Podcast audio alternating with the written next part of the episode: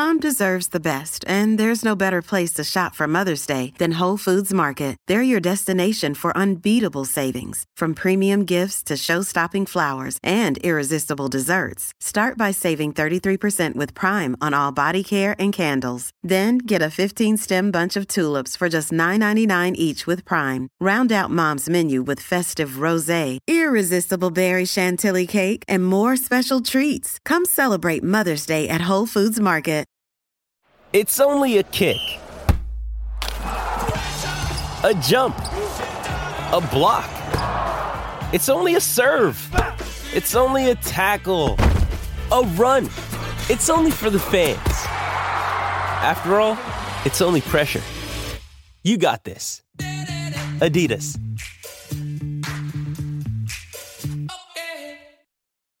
This episode is brought to you by Shopify. Whether you're selling a little or a lot, Shopify helps you do your thing, however you cha-ching. From the launch your online shop stage, all the way to the we just hit a million orders stage. No matter what stage you're in, Shopify's there to help you grow. Sign up for a $1 per month trial period at shopify.com slash special offer, all lowercase.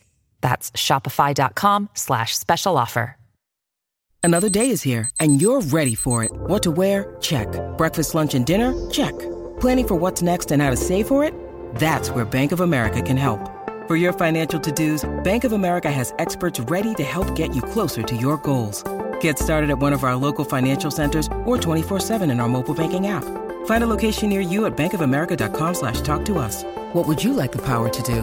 Mobile banking requires downloading the app and is only available for select devices. Message and data rates may apply. Bank of America and a member FDIC. It's another great day for wellness. And this is Bones bringing the Pax of F3 Nation the latest strategies and tips to accelerate their king and optimize their queen. Health is a journey and requires you to take a proactive approach on a daily basis. Knowing exactly what to do and how to do it will help you achieve it faster. Each week, we are going to be interviewing the leading health and wellness experts, sharing inspiring stories from the Pax, and diving into the latest research to help you optimize your health. So get ready as we embark on your hunt for wellness.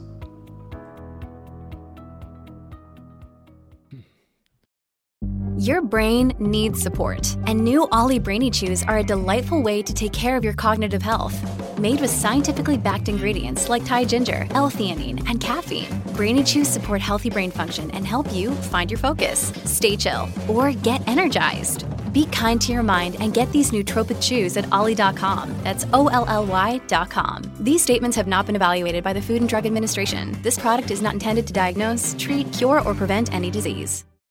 Hey, it's Ryan Reynolds, and I'm here with Keith, co star of my upcoming film, If, only in theaters, May 17th. Do you want to tell people the big news? All right, I'll do it. Sign up now and you'll get unlimited for $15 a month in six months of Paramount Plus Essential Plan on us. Mintmobile.com slash switch. Upfront payment of $45 equivalent to $15 per month. Unlimited over 40 gigabytes per month. Face lower speeds. Videos at 480p. Active Mint customers by 531.24 get six months of Paramount Plus Essential Plan. Auto renews after six months. Offer ends May 31st, 2024. Separate Paramount Plus registration required. Terms and conditions apply if rated PG.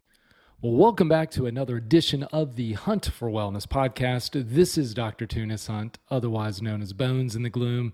And folks, I'm super excited about our show today.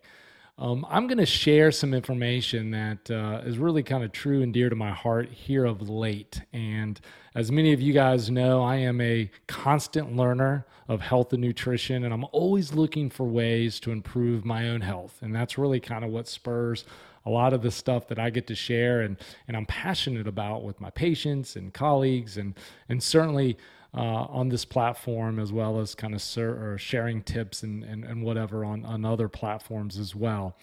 But I wanted to talk about a subject that I think a lot of you are interested in. And I say that because I get a lot of questions surrounding that. But I wanted to talk about muscle building. How do we build muscles? Why building muscle is really a primary goal, um, or it should be a primary goal of yours if true and optimal longevity and health is your goal. I think a lot of times when we think of health and longevity and, and wellness, uh, th- there's a lot of things that come to mind. We think about uh, energy and we think about fat loss and we talk about ideal weight and eating more vegetables and all these other factors that uh, are kind of get put out there in mainstream media as far as strategies to better health. And what's typically not discussed as often, or certainly not in a context of optimal health, is muscle building. Um, unless you are someone who is dedicated to muscle building or a bodybuilder or something like that, usually this is something that isn't on the forefront of what your strategy is when it comes to getting in optimal shape. And so I, I, I want to share some information around that and hopefully maybe kind of give you some information that will help you uh, maybe look at this in a different light because I certainly have, um, as a result of looking into it and really kind of being introduced to this concept of what we call muscle centric health. And that is a term that uh, I can credit to a doctor named Donald Layman. He's a research scientist. Um, I think out of the University of Illinois, but he does some really interesting research around muscle building or muscle synthesis and the health benefits and the health promoting factors that it provides. So, obviously, there's the thought or, or, the obvious benefit, of course, of, of, building muscle is physique. And I think a lot of times people think of that as the only um, benefit of gaining muscle. And, and if you're a female, for instance, sometimes you don't want to gain muscle, you don't want to look like a quote unquote bodybuilder. And even men, I know, talk about, oh, I don't want to look like a meathead or whatever. And, you know, the reality is this we all need to gain muscle. And when we're not gaining muscle, we're losing muscle. And losing muscle is more detrimental to your health in the long run than most people imagine. And you know, a quick note to, to look like those massive gains bodybuilder guys, for the most part, uh, you're going to have to do something intentional to gain that kind of muscle, um, whether it's steroid use or really over supplementation or really kind of a dedicated aspect of life to a gym. Most of us, if we're just looking for functionality, are never going to gain that uh, or look like that. But in fact, really kind of inco- incorporate that fitness look that most of us are attracted to and want to gain when we have this, what we call muscle centric um, idea when it comes around health. So, just generally speaking, in our country, we're fat. We're obese. I think about 60% of our population is overweight or obese. And despite billions of dollars spent every single year on the on the wellness or weight loss industry, we're getting fatter and fatter. And if you've been around the block at least today, you all will probably agree with me that the most of the messaging out there is low fat, low calorie, burn fat, um, more cardio, uh, really rhetoric and narrative as far as what is necessary to achieve ideal and optimal weight. And despite that recommendation and millions of people prescribing to it, Rarely do we see, as a population, us move in the right direction. So you have to scratch your head and say, well, why is that? Why aren't we achieving those goals? And it's because it's really, in my opinion, now that looking at some of this research, is the wrong approach. It, it really is uh, the wrong um, perspective to put it in. When we calorie count or caloric restrict, um, yes, we can burn fat and yes, we can lose weight, but it usually comes at a cost. And that cost typically is muscle.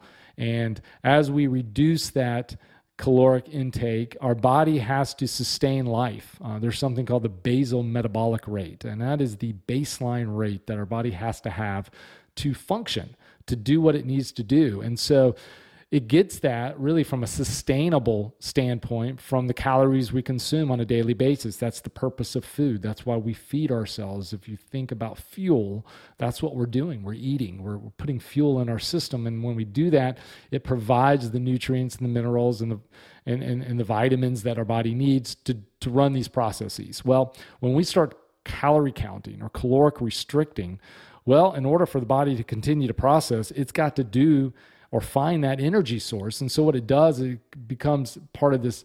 It, it turns into what they call a catabolic state or a, a breakdown state. And so they will start to look for these resources in our bodies. And our bodies are amazing and they're well adaptive. And we store all types of goodies in our bodies in the form of glycogen and fat and so forth. And and so, what the body will do when it has a caloric deficit is it will start to break down things in the body in order to get energy. Now, most of us want to think that that's fat and that's how we lose fat and that's why we want to do that. And that does occur. Um, so, I don't want to say that that doesn't occur, but what also occurs and more prevalently occurs and certainly occurs initially is muscle breakdown because it's an easy source. The body will break down protein or the protein in muscle uh, and and repurpose it for the purposes of creating energy. And so we lose muscle mass when we caloric restrict. Yes, the scale goes down. Yes, we might lose some fat, but let's just be honest with ourselves. Most of us have tried a caloric restrictive diet in the past, have done uh, calorie counting, whatever you want to call it, may have even achieved a weight loss goal, only to see that weight loss goal um, evaporate when we stop doing the caloric restriction or calorie counting. Um, we not only gain the weight back, but in many, many cases, we regain more weight than we initially tried to lose.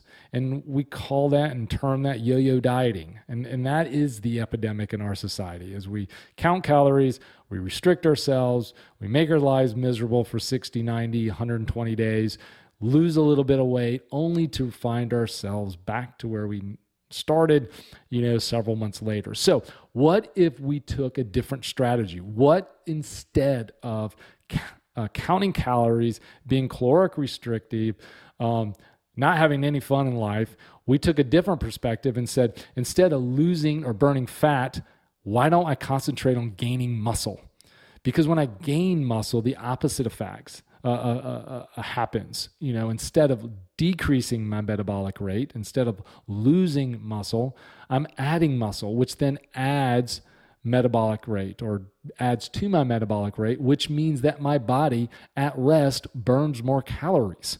So that when I do consume foods or when I indulge or I do less activity, i.e., don't exercise or something, um, I'm not going to gain the weight right back because my body's natural burn rate is higher. And we've talked about this a little bit on a previous podcast when we talked about set point and kind of what the body needs in order to function and and how to reset that set point and some of the strategies around losing weight too fast or the caloric restrictive mindset. And this is a nice way of approaching it the other direction. So this muscle centric health or adding muscle. So hopefully that perks your ears and attention. So if you're somebody who wants to gain muscle, if you're somebody who wants to burn fat and keep fat off, this is going to be a subject that you want to pay attention to because this is going to give you sustainable, in my opinion, metabolic change, which is what we all ultimately, I think, want when we're looking for longevity and health. Because as we age, we lose protein, we lose muscle um, just as a as a process of aging. So in our teens and our 20s, we're in this anabolic state where we're adding muscle, we're adding strength, but that flips a switch as soon as we hit our 30s, uh, late 30s for certain, and certainly in our 40s and above, we become muscle wasting. We lose muscle unless we're intentional about gaining it or, or maintaining it.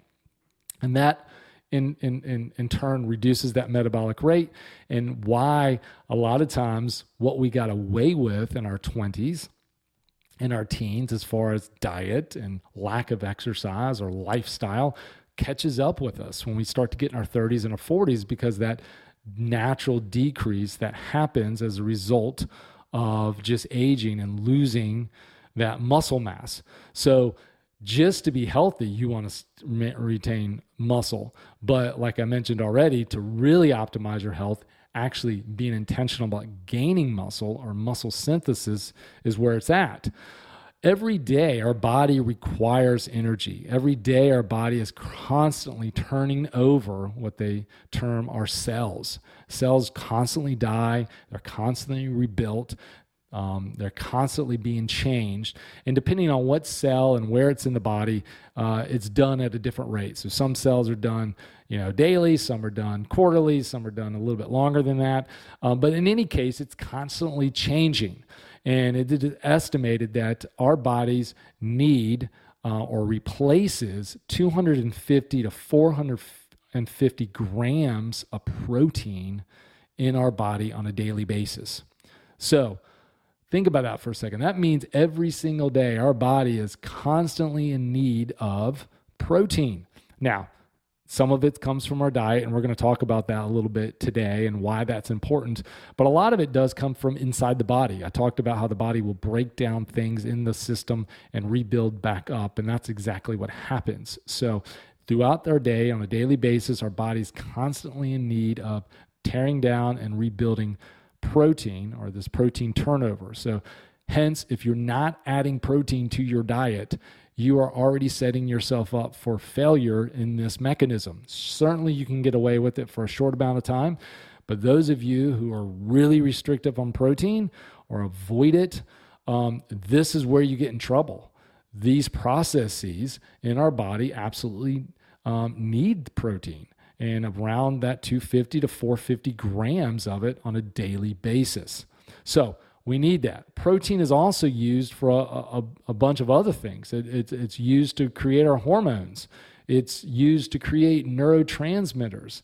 Um, we need it for energy. I think about 20 to 40 grams um, daily uh, as far as protein just to kind of sustain life. So I'm not even talking about if you exercise or you do some of these other factors that kind of require additional protein. Just to sustain life, you need you need this much. And so again, if you're really um, reducing protein, then um, you're not probably functioning at the highest level as you could. Other benefits of protein or adding protein in the diet is it decreases cravings, uh, decreases appetite, uh, it increases metabolism. So when we eat food, our body has to do something with it. Uh, you know, when we eat food, we eat it in a macronutrient form. We think about proteins and carbohydrates and fats.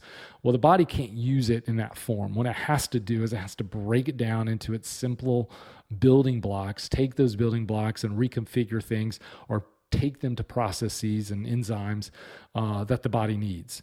And so the act of doing that, of, of taking what your body consumes and using it for energy, it's called the thermic effect. And what we know is that protein has a higher thermic effect than carbohydrates and fats. And so, what does that mean? That means if um, and, and so just to put that in ratio, so proteins is about 20 to 30% thermic effect, whereas carbs is about 5 to 10 and fats about 3. So if we took 100 calories, for instance, of a substance, if I ate 100 calories of protein, it would require 20 to 30% of that 100 calories just to burn or process that protein. So my body would have to exert 20 or 30% of that just to process it, versus in a carbohydrate or fat, it may only need about 5% or 3%. So you can see that much more of those calories are stored with carbs and fat than it is with protein. So we get this thermic effect as a result of eating food, and protein um, is more than the others. So we actually burn more energy eating protein than we do when we eat carbohydrates or fats. You, you may have even heard that term, the meat sweats. Well, they're real. So we're eating a lot heavy. If you've ever eaten a heavy, heavy protein meal and you got that thermic effect, that meat sweat, that's what's going on. Your body's just exerting more energy to digest that food than it is when you're getting those simple carbohydrates or, or even fats. And so there's a time and place for those style of foods. And I'm not saying you don't eat them or shouldn't eat them.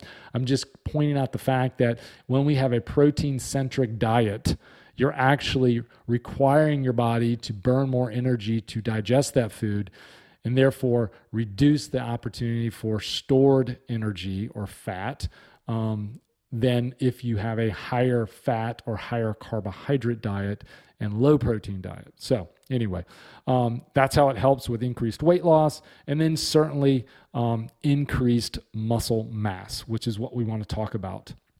You know, so if we want to build muscle, we must do the things that create more muscle.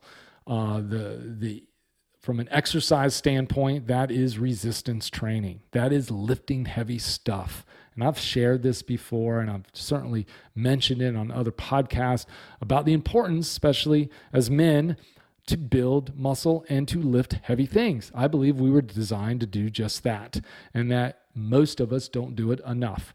So, uh, one of the things that you're going to want to make sure that you're doing is lifting heavy things. You know, if you're a runner and you love running long distances and you love, you know, boot camps, um, you know, that are higher intensity as far as uh, aerobic and, and moving around, I'm not saying you can't do those things. I'm just suggesting that in addition to, you're going to want to spend a couple days week um, with the mindset of building muscle or lifting heavier things. So in the gloom, that can be as simple as sandbags or rucksacks or kettlebells. Um, you know, you can get real creative, cinder blocks, wh- whatever you want to use.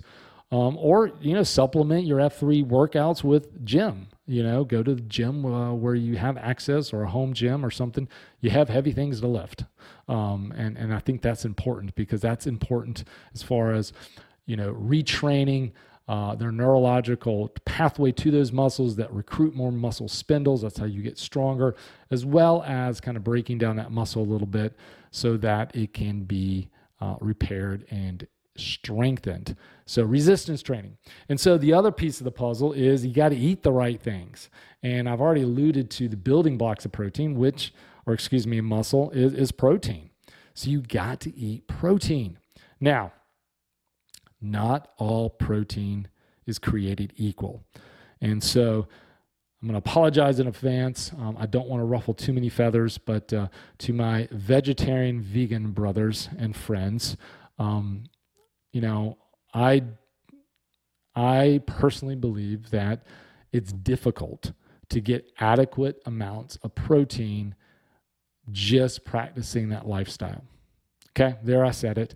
Um, I'm not against eating plants. I'm not against eating vegetables and, and fruit. Uh, in fact, uh, I advocate um, that it could be and should be part of a, a balanced diet.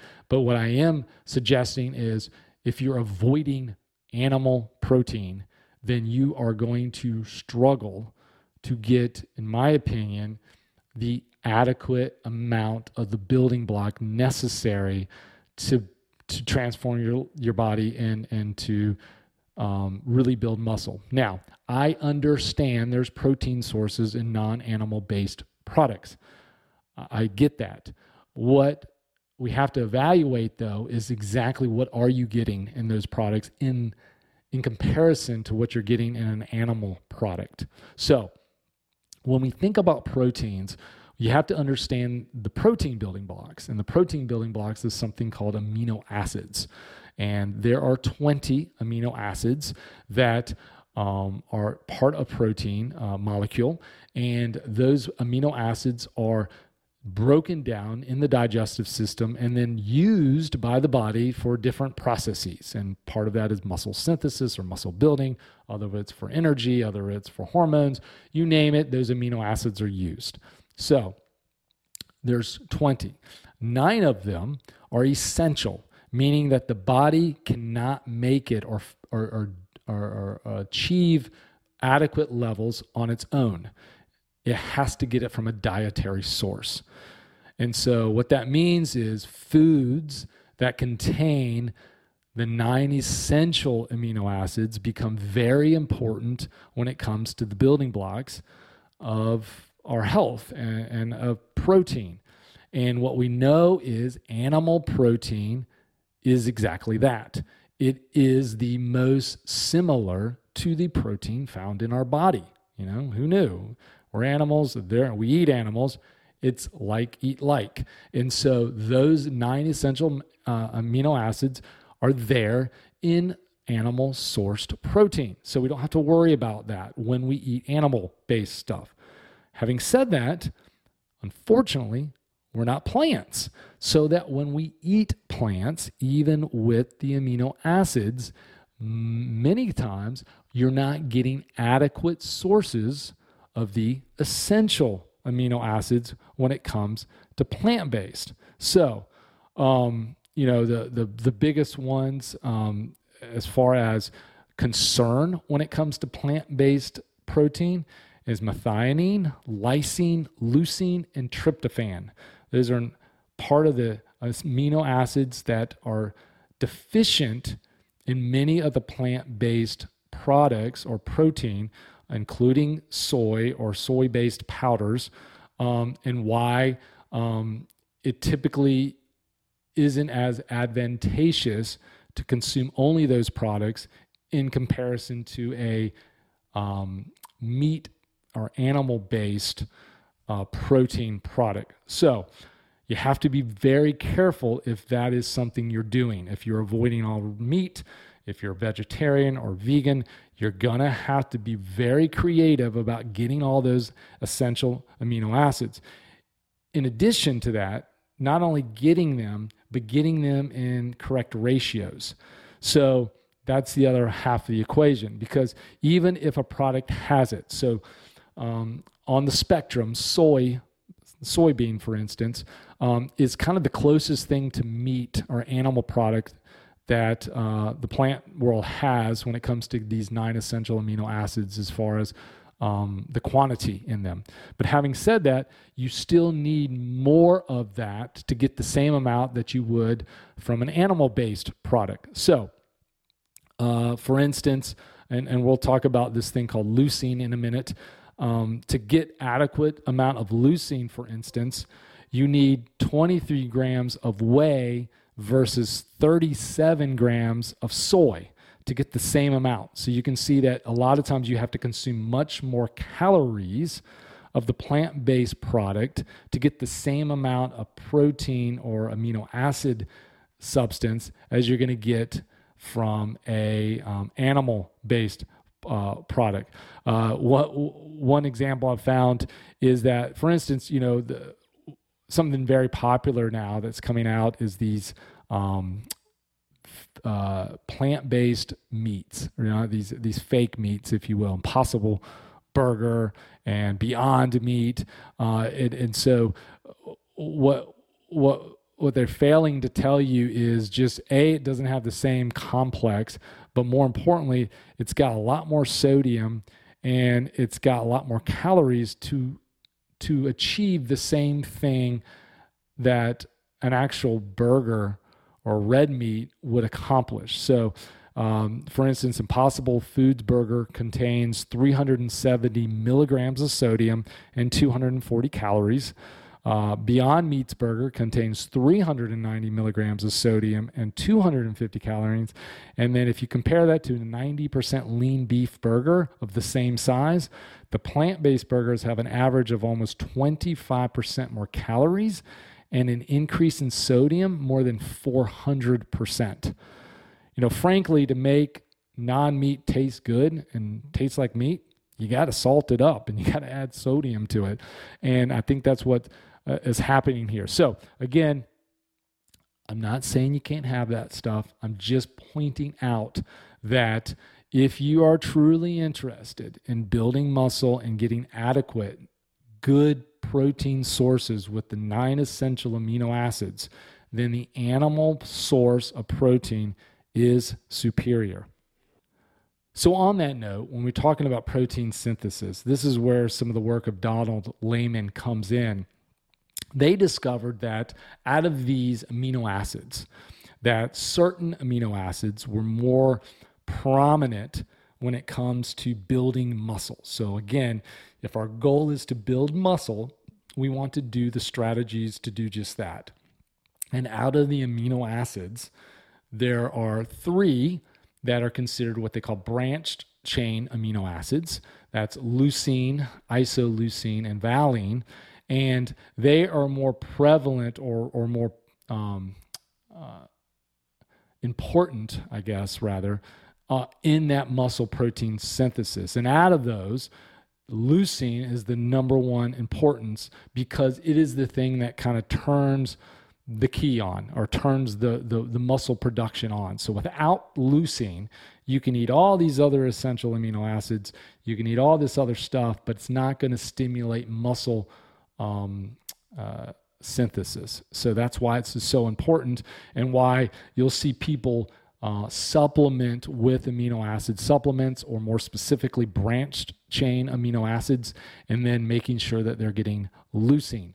So, what his research showed is that it takes about 2.5 to 3 grams of leucine uh, in the bloodstream to stimulate this uh, protein synthesis, or uh, another term that's thrown around is something called mTOR.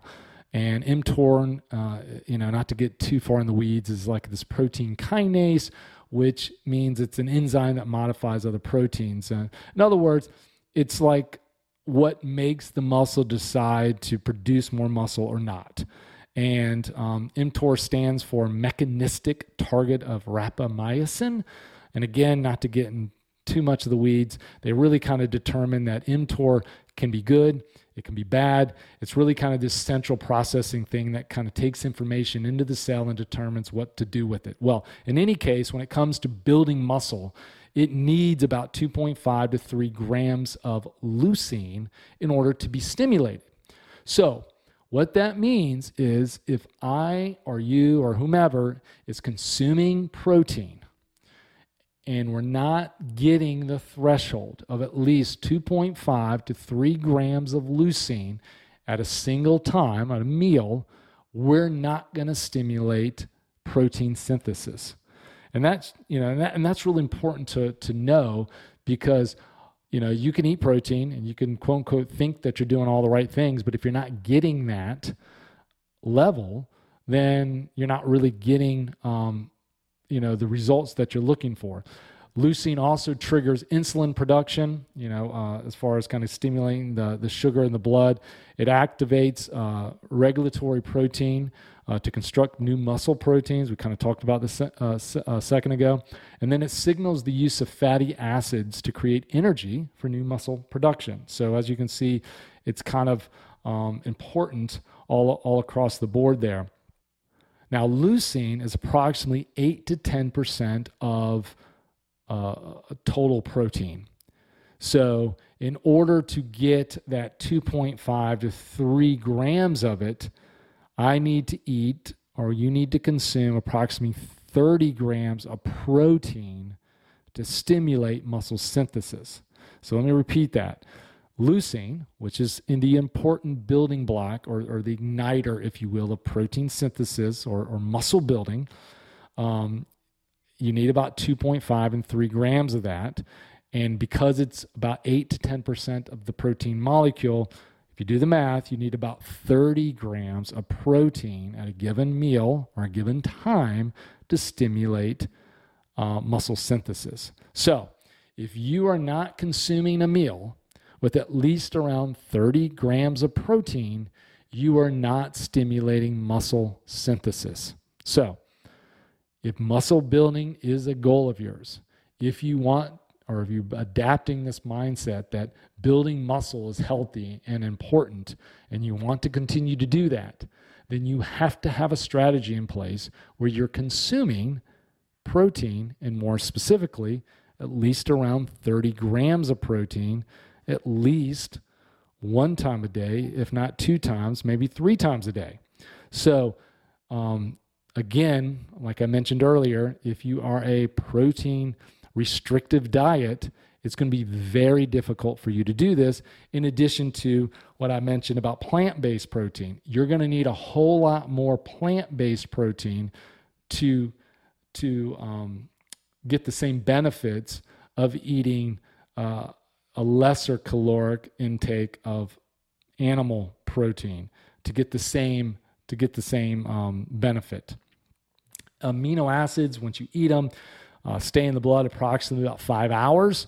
Uh, and muscle synthesis uh, occurs, you know, for a couple hours after you eat. So if I eat a meal at noon with 30 grams of protein, um, for the next few hours, my body will be in that muscle building or anabolic um, mode of, of building muscle. And then it starts to go away, and then I am no longer in that mode and I'm no longer building muscle. And this is why um, a lot of bodybuilders and physique models and whomever advocate advocate for multiple mini mini meals throughout the day, uh, mini little protein meals, I guess, throughout the day, to kind of every few hours to continually keep that anabolic rate or that muscle synthesis rate up. So, I mean, take that with a grain of salt. Um, you know, we've talked about intermittent fasting, and there's some advantages to that. Uh, and and um, you know, so if that is what you're doing, then obviously maybe fitting in all those meals is unrealistic, especially if you have an eat uh, eating window of only eight hours or so, or maybe you you, you know you, you fit it in somewhere else. I personally um, do not eat that many times a day. As many of you know, I pretty regularly practice intermittent fasting. I will say, however, that over the last um, several weeks, I have changed my strategy a little bit. And on days where I'm really exerting my muscles or really uh, utilizing strength training, I am breaking my fast a little bit early and getting another meal in throughout my day um, again, a, a heavier protein centric meal so that I'm maximizing my anabolic uh, rate and, and building some more muscle because that's kind of a goal of mine at this moment is to do just that. So, anyway, uh, I wanted to kind of touch that because that is one of the biggest mistakes people make is they just don't eat enough protein and they don't understand why they should eat more protein. And the reason they need to eat more protein is because it is necessary to start or elicit amino or excuse me protein synthesis. Now there are hacks to this. So let's say um, you know so so let me start here. The first and easiest hack to reduce the need for as much protein at a meal is to exercise. So when we exercise, we actually can reduce that threshold um, from 30 grams of protein or 2.5 to 3 grams of leucine, uh, you know, down to 20 to maybe even 15 grams of necessary protein after an exercise. So, this is one way of still creating muscle protein synthesis and consuming less protein. So, if you're somebody who's really struggling to get 30 grams of protein or for whatever reason just can't do it, after exercise, you can get away with putting less protein in and still create that protein synthesis with the use of exercise. So that's why um, you'll see a lot of times uh, people will use supplements or whatever after exercise because they get more bang for their buck uh, after exercise um, versus at any other time of the day. But that's something that you can do to to hack it. The other is use supplementation. So you don't have to get protein only through um, eating uh, a physical food, but you can do it through supplements. And, and one popular one, and we've talked about it uh, on other shows as well as I've mentioned it already, is amino acid supplements. So, again, the amino acids are the building blocks of protein. So, instead of actually eating protein or consuming protein in its whole form, you can take supplements that are designed just to have those building blocks or amino acids in them. And you can take those. That's another way of getting that. And I've shared in the past that I have often, during my fasting window, utilized an amino acid product at the, po- the back end of my exercise to stimulate that muscle synthesis without adding the calories. So um, that is one thing to do. Now, you still need the leucine and you still need some of the other branch chains amino acids, isoleucine and valine as well. So if you are taking or choosing an amino acid supplement, make sure that those are in there as well as in the proper quantities. So again, you want about 2.5 to 3 grams of leucine. And then the ratio that you want to look for and, and what the ratio is in the body is a 2 to 1 to 1 ratio. So two leucines to every isoleucine and valine. So when you're looking at your supplement products or uh, um, labels, make sure that you have essentially twice as much leucine in it as isoleucine and valine. Now, better products on the market have multiple amino acids because, like I said, the body requires lots of different amino acids, including the nine essential. And so, just putting those three back in the body, the leucine, isoleucine, and valine, can be beneficial in muscle protein synthesis in and of itself. But then there's all these other processes in the body that the body is constantly working on and, improving. So, if you can have a product that also has other types of amino acids in it, that is also something to look for. Other things like arginine and uh, carnitine and glutamine um, are also uh, things that a lot of good amino acid supplements will have, and then a variety of other things as well. Uh, so, in any case, um, lysine being one as well. And uh, th- those are things that I would look for when you're looking for an amino acid supplement. Because I often get asked, especially if somebody listens to this, they'll they'll ask, "Hey, what what amino acid supplement product do you use?" So if you really want to know, you can uh, email me at bones at huntforwellness.com or, or DM me on the Slack channel at bones. But uh, long story short, look for a product that has these important amino acids in them. And, and, and more importantly, the ratio of leucine, isoleucine, and valine to, to one to one. And there's other good products on the market. Just kind of look for fillers and artificial colors and sweeteners and all that other stuff that you want to avoid in any product. The other thing that you can do, like from a supplement standpoint, is to take a protein powder. So protein powders are, are very common. The best, most complete one is a whey protein. Whey protein is part of the milk family from ideally I like to use one from a grass-fed cow source. Cows were designed to eat grass and healthier cows eat grass, so they produce healthier milk and i.e. whey. So I would look for a product like that. You could use plant-based pea protein, soy protein, and that kind of stuff if you wanted to. Uh, unfortunately, I'm not a big fan of soy. Uh, soy, I believe, um, is not well sourced in America uh, specifically. Uh, it's a genetically modified product.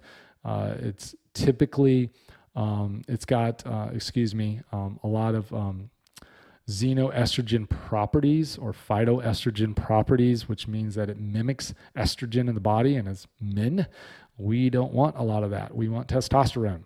And even females don't want estrogen, a lot of it, because that's what leads to these estrogen dominated cancers. So it's not, in my opinion, the best product of choice. So I'm a big whey protein fan and is what I typically will use after. Uh, I mentioned uh, a heavy lift uh, a day or, or, something where I'm really exerting myself, I will use a whey protein powder. And you don't need the 30 grams because you worked out. You can usually get away with less in the you know low 20s, mid 20s amount, uh, and still get the same benefits of of that um, uh, protein synthesis uh, or muscle building synthesis of, of what we got or what you need. So, we talked about that you need um, protein building blocks, you need to do the activities that produce protein or build muscle, which is the resistance training. So, how much protein should you be eating on a daily basis? I mentioned there's that threshold of 30 grams at a single meal, um, but how much in a daily uh, um, amount should you have? So if you followed the the guidelines, the recommended daily allowance, they state that you need about 0.8 grams per kilogram of body weight. Folks, that is way too low. That was calculated and is calculated on what is the bare necessity to survive. So, we talked about the basal metabolic rate and what your body needs on a day to day basis to function. That is about the bare minimum that you would need to get just to survive, not thrive, but just to survive. So if you're only getting 0.8 grams per kilogram body weight, you're just not um, thriving. You're, you're barely maintaining. So if you want to age healthily, if you just want to, you know, continue to age and continue to be healthy as you age, you want to do at least 1.2 to 1.5 grams per kilogram of body weight. That would be the bare minimum to just be healthy, in my opinion. If you are an endurance athlete, if you're somebody who's maybe doing a little more running, maybe just posting in the gloom a few days a week, and you know you need a uh, higher intake of protein, then I would bump it up to about six point grams per kilogram of body weight per day. If you're adding strength training, resistance training, you want to build a little bit muscle, then I think you need to bump it up to about 2.2 grams per kilogram of weight. And you could probably go as high as um, 1.2 grams of per pound of body weight. So us Americans, this might be an easy conversion for you. You know, take your body weight uh, or at least projected healthy body weight and multiply that by 1.2 grams, and that could be the high end of your protein intake if you are truly putting in the work meaning you're lifting heavy things, you're doing the resistance training, you're getting out there in the gloom, and you're really pushing your body. If you're not doing all that, if you're more sedentary, or if you're just posting a, a, a little less or not as much, probably closer to that 1.5 grams per kilogram range would probably be more appropriate for you uh, when it comes to that. So um, there is thought out there about too much protein is bad. Um, protein, you know, too much red meat is bad, lead to all these cancers. You know, folks, the, the bottom line is you could support any narrative that you want with any research out there. Um, the reality is a lot of this research um, is epidemiological in nature, meaning there it's observational. Um, these aren't things that are done in a random controlled double blind placebo test where they're kind of taking this diet versus that diet and showing definitively this is what's better or not better. Um, basically, what happens is somebody will observe an, uh, a population over the course of time and make conclusions, and they'll say, "Well, wow, this." This population has low heart disease. Oh, and I also noticed that they don't eat a lot of meat. Well, that doesn't mean eating low or not, not a lot of meat uh, causes low heart disease because you can also go to a population and say, hey, this population has low heart disease, and oh, oh my gosh, the majority of their population eats meat. So if you think about that, it just doesn't make sense. What typically occurs, and this is where you know the vegan lifestyle and the vegetarian lifestyle sometimes get touted as quote unquote more healthy it's because those individuals that are choosing those lifestyles also uh, typically choose other lifestyle factors that are advantageous as well. So, what do I mean by that? Well, if you're somebody that's that serious about your diet, that you're willing to look at everything that you eat, you're going to eliminate all these things, you're going to go plant based, if you will, you're going to um, really be vigilant about that. You probably are also going to do some other things around your health. You may even sleep, better. you know, you may choose to, a new pattern around sleep. You may increase your exercise. You may decrease artificial colors and sweeteners. You may choose not to eat as many trans fats or potato chips. In other words, there's a possibility that you're doing some other things that are resulting in your health benefits instead of just the fact that you eat only vegetables or you avoid all meat. So, again, I know that's controversial and I know I may ruffle some feathers here, but that's just truth. And uh, I just want to bust the myth that eating more protein is bad for you or it's going to hurt your body and all that kind of stuff. You know, another common myth that is touted is well, too much protein puts too much strain on your kidneys and can lead to kidney disease. Well, there's really, again, no study that ever shows that. And what they're really alluding to is the phenomenon that happens when you eat protein. You know, so protein is comprised of nitrogen, carbon, oxygen, and hydrogen. Now, the body needs all those things, but what it does when it when you eat a protein molecule is it breaks all those things down and it pulls all those things apart and uses what it needs for different processes. Well, nitrogen is used in many, many processes, but if we have excess nitrogen, it can't sit around in our body because it becomes ammonia. And that is you know, necess- you know, could be toxic, if you will, to our brains and so forth. So what the body has to do is it has to get rid of it. It's got to get rid of that. And so what it does is it converts it um, to urea. And urea is then travel you know the liver does that and then the, the the kidneys and then the urea is then transferred to the kidneys and the kidneys filter out in our urine. So people think well if i eat a lot of protein hence excess nitrogen well now my body has to do something with that excess nitrogen and so it's got to produce more urea and more urea makes my filtration rate um, you know more complicated or more strained, and therefore I may put strain on my kidneys, and therefore I might have kidney damage by eating too much protein. Well, again, yes, I can understand the thought process there, but that doesn't mean that that's exactly what's happening. Our bodies are brilliantly designed to do what it needs to do to, to, to, to use what it needs to use.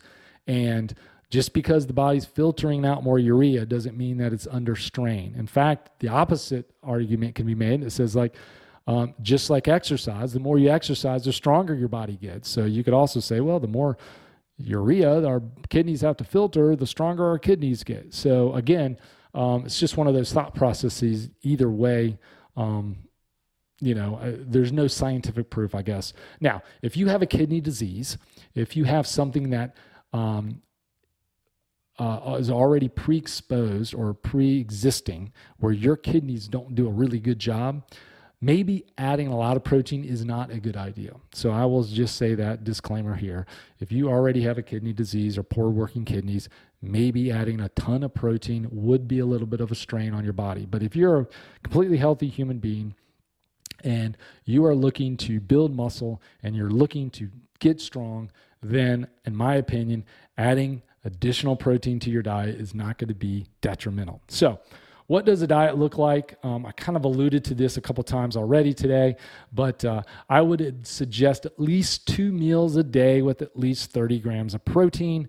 Um, you know, at, at the bare minimum, you could add a third meal or fourth meal if you want but uh, at least that much. If you're looking to get a lot of protein in your day, you could either do two meals that have a lot more than that 30 grams, or do some supplementation. This is where something like a branched chain amino acid supplement uh, after a workout could be another source of the protein.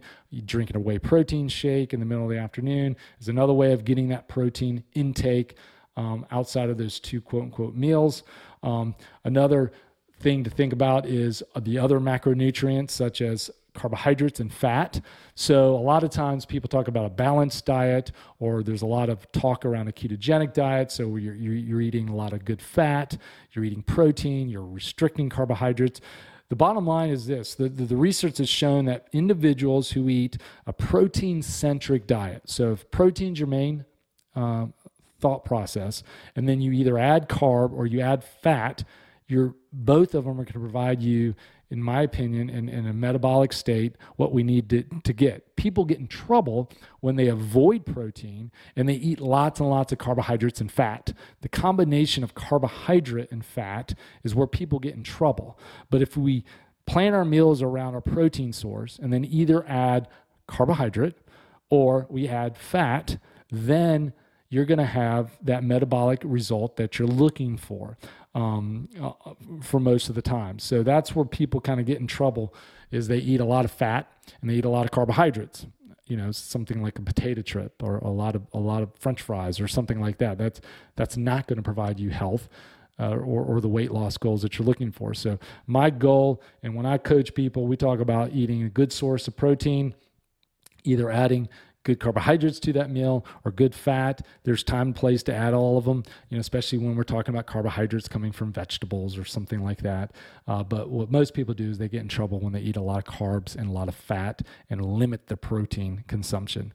Um, intermittent fasting, we talked about um, a little bit already, but if your strategy is to um, lose weight or um, you know, if you're overweight and you're trying to gain muscle at the same time, kind of change that physique, intermittent fasting can be very powerful from that. We talked about that that mTOR thing. So mTOR is turned on by exercise. It's turned on by um, eating so much of that leucine uh, and protein, but it's turned off when we intermittent fast. And there's a time to break down, there's time to build. And so that's a nice one two punch if you're intermittent fasting and getting those adequate sources of protein in the diet. In fact, I just heard a, a podcast uh, where Terry Crews uh, was interviewed. You know, the actor, author, TV host. Uh, and he mentioned that he he's been doing intermittent fasting consistently for over 10 years. And if anybody can picture Terry Crews, I mean, he is the epitome of health and strength and bodybuilding and and and muscularity and uh, ma- mascularity rather.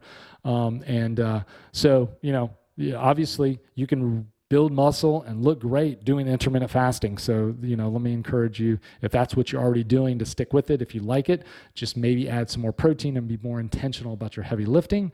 Um, you do um, need to add calories to build muscle. You know, when, when we're trying to build something, it needs building blocks. So it is okay to consume a little more calories when we're in the muscle building phase.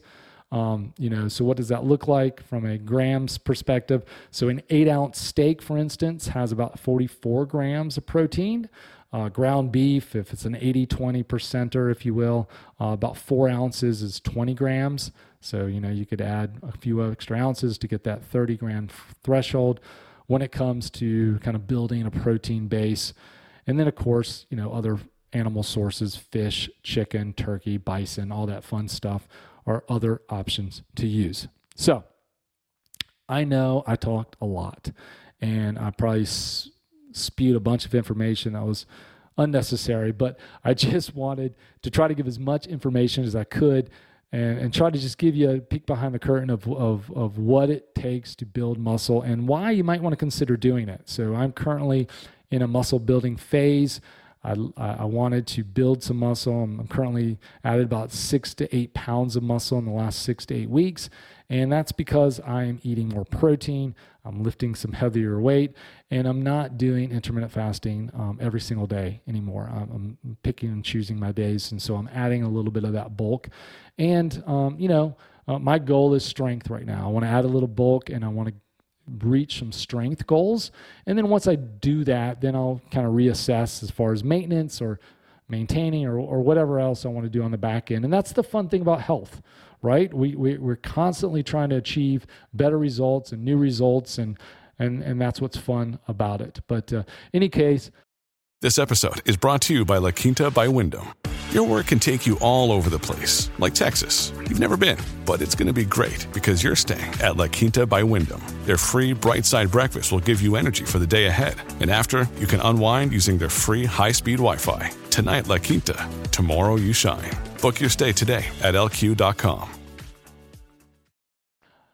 If you have questions, I know some of you will, please don't hesitate again to email me at bones at huntforwellness.com or shoot me a, a DM on Slack or the Twitter sphere uh, at hunt or HFW podcast or at Tunis Hunt.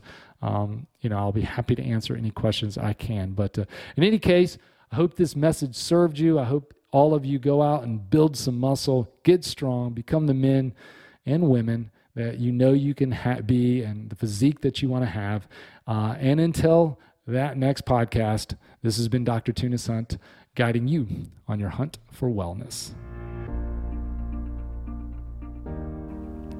Thanks for listening to the Hunt for Wellness podcast. Please rate and review our show and be sure to share it with your F3 brothers. As always, we are looking for inspiring stories to share and health experts to interview. So if that's you, please reach out to me at bones at huntforwellness.com, on the nation Slack at bones, or Twitter at HFW Podcast. And until next time, this has been Bones guiding the Pax of F3 Nation on their hunt for wellness.